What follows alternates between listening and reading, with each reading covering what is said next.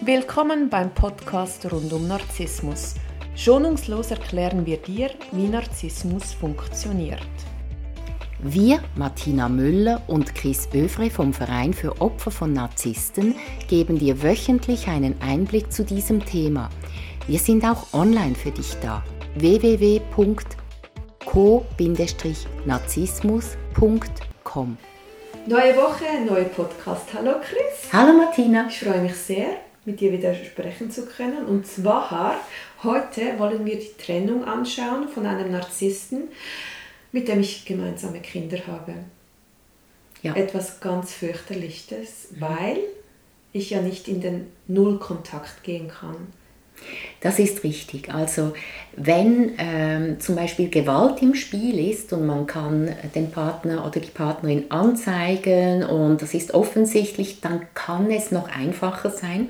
Aber oft wird man in einer toxischen Beziehung psychisch ähm, ähm, geschlagen in dem Sinn. Da sind keine Spuren vorhanden. Und wenn man sich dann trennt, dann muss man damit rechnen, dass es sehr, sehr schwierig wird. Also wir haben in einem anderen Podcast gehört, ich trenne mich per SMS von ihm. Mhm. Ich habe mich sehr wahrscheinlich vorbereitet, habe eine Wohnung, ziehe aus mit den Kindern oder bleibe, je nachdem. Gut, Jetzt kann ich ja ihn nicht blockieren, weil ich mich mit ihm verständigen muss mit den Kindern. Wie gehe ich jetzt vor? Das ist richtig und das ist die ganz große Herausforderung. Man muss ja im Kontakt bleiben äh, und die Gesetzgebung ist auch so, dass äh, die Obhut aufgeteilt wird auf beide Eltern.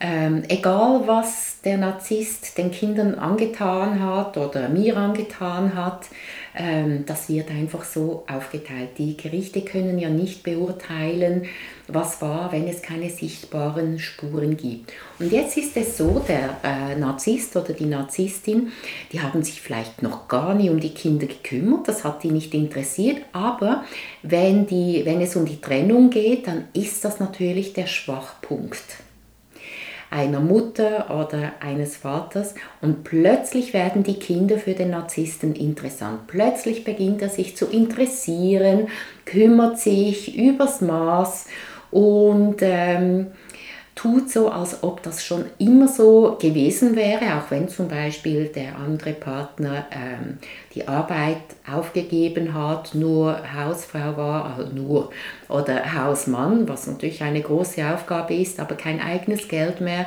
äh, verdient hat, weil sich die Person ausschließlich um die Kindererziehung gekümmert hat und der andere nicht. Also auch wenn es offensichtlich so war, so kommt in diesem Moment der Narzisst und sagt, nein, also ich will die Kinder natürlich auch.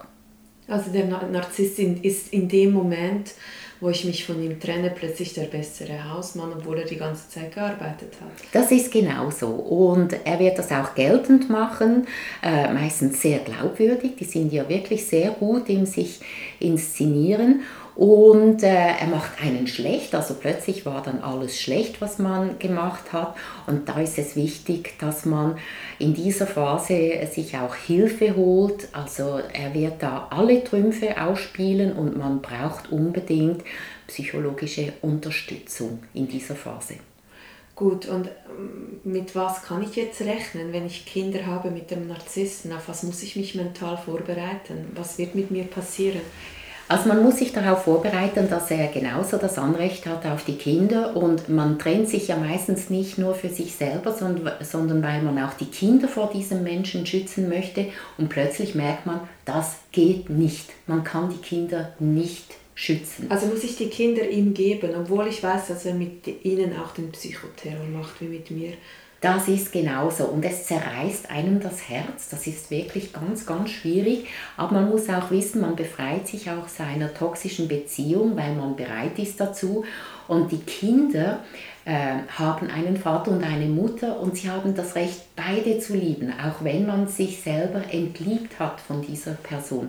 Die Kinder haben das Recht, beide zu lieben und meistens sind sie ja auch schon gefangen in einer toxischen Verbindung mit ihrem Vater oder mit ihrer Mutter und sie lechzen nach dieser Liebe und werden ganz viel dafür tun, damit sie diese auch kriegen.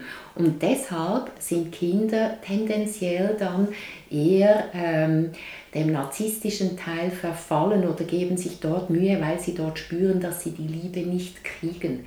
Und das ist sehr bitter, weil die Kinder können sich in dem Moment von einem abwenden, der Narzisst wird, äh, sie auch instrumentalisieren und manipulieren, dass sie sich gegen den Teil abwenden, der eigentlich immer für sie da war.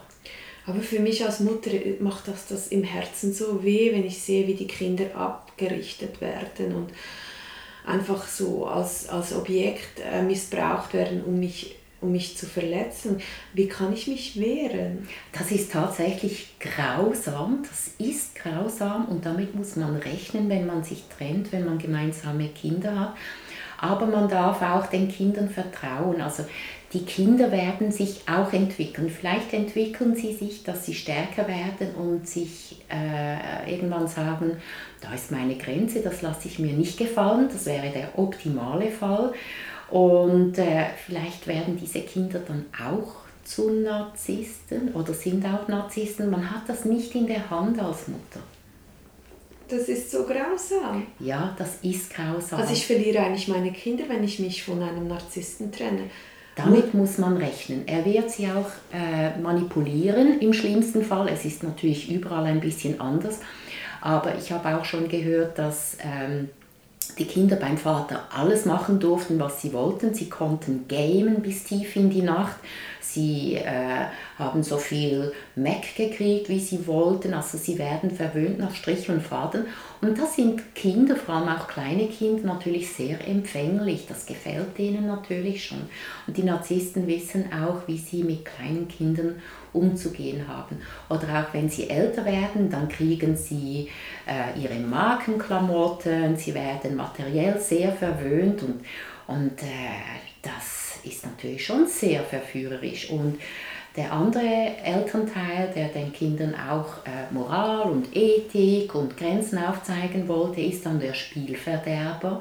Und es kann sein, dass sich die Kinder tatsächlich gegen einen dann wenden und dass man die Kinder verliert. Und das, damit muss man rechnen, wenn man sich trennt. Das ist ganz, ganz brutal. Habe ich irgendwelche Instrumente in der Hand, um das zu unterbinden?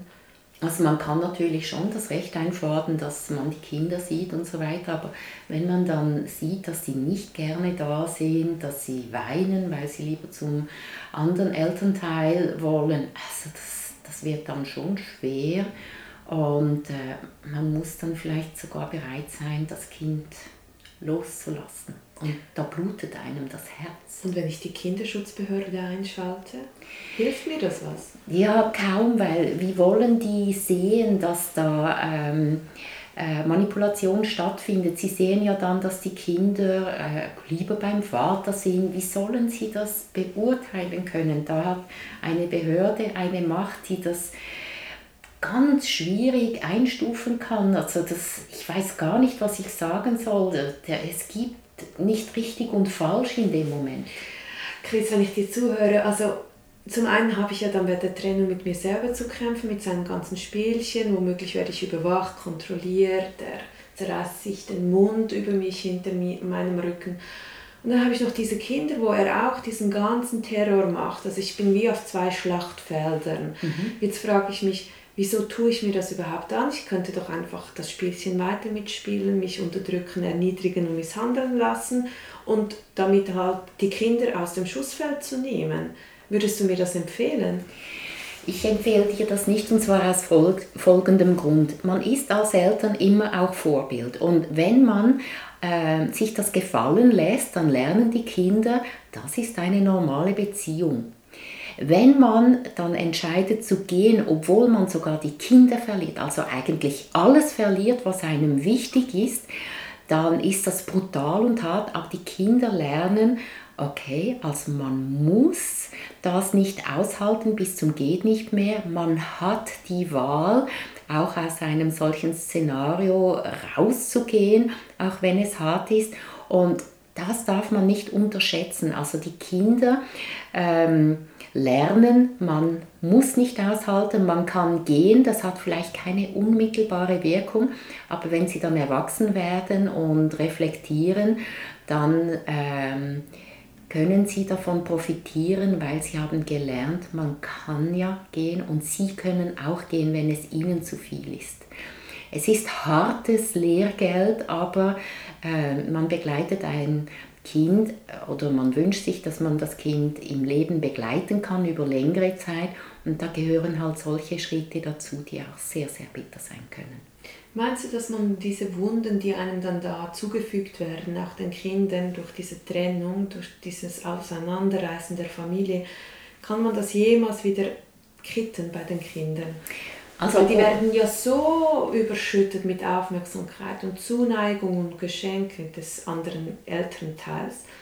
Und man selber ist ja dann immer so ein bisschen die Böse oder der Böse. Mhm ähm, was ja auch die Kinder einem dann immer als Feedback mitgeben. Ach, bei dir da dürfen wir gar nicht Fernsehen schauen oder mhm. wie so lange oder wieso kriege ich jetzt nur ein Eis? Bei meinem Vater kriege ich immer zwei Eis. Mhm.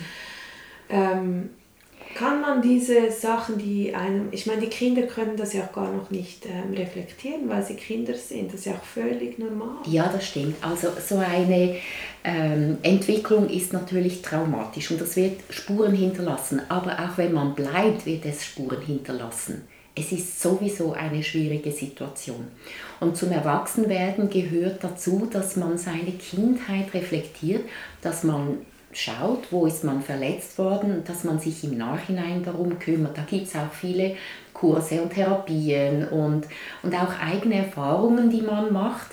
Ähm, und da geht es darum, dass man als Mensch reift, dass man sich um die Wunden kümmert, dass man heilt, ähm, dass man für sich selber entscheidet, welchen Weg möchte man gehen und ähm, das ist dann die gute Seite, wenn man einem Kind verschiedene Möglichkeiten aufzeigt, ähm, dann kann es davon profitieren später, dass es eben auch unterschiedliche Möglichkeiten hat.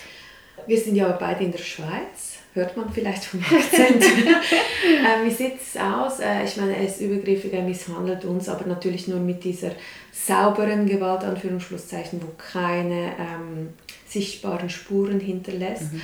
Kann ich ihm das Sorgerecht entziehen? Das kann man versuchen, aber man kommt im Moment, jetzt ist 2022, äh, nicht damit durch. Aber umso wichtiger ist es, dass über diese Themen geredet wird, dass mehr und mehr sensibilisiert wird. Ähm, ich hoffe, das ist meine ganz große Hoffnung, dass das sichtbarer wird, das was bisher unsichtbar war, und dass man auch mehr darauf eingehen kann. Das ist meine große Hoffnung für die Zukunft. Also man muss sich damit einstellen, damit, äh, dass man das geteilte Sorgerecht mit ihm hat und dann halt einfach über die Obhut streitet. Mhm. Wobei da hat es ja auch jetzt juristische Veränderungen gegeben in den letzten paar Monaten, habe ich gelesen. Stimmt das? Ja, das ist richtig. Also das äh, wird jetzt noch strenger ausgelegt. Das gibt diesen Narzissten nur, noch mehr Macht. Andererseits bei einer gesunden Beziehung macht das dann natürlich schon Sinn, diese Gesetzgebung. Und nicht äh, jede toxische Beziehung ist so dramatisch, aber es kann dramatisch werden. Gut, also ich fasse zusammen, unbedingt sich äh, professionell begleiten lassen und sich damit abfinden, dass man vielleicht die Kinder auch ein bisschen oder ganz verliert, phasenweise. Ja, das um, möchte ich nicht beschönigen, das ist tatsächlich so. Es kann sehr, sehr hässlich werden. Aber alles lohnt sich, als zu bleiben. Ja, auf jeden Fall gehen. Es ist eine Möglichkeit, die man, die man aufzeigt, die sehr, sehr wichtig ist, dass die Kinder das erleben. Um diesen ganzen Kreis zu durchbrechen. Ganz genau. Sonst haben wir überall kleine neue Narzissten. Chris, danke vielmals. Ich danke dir, Martina. Ganz einen schönen Tag wünsche ich dir.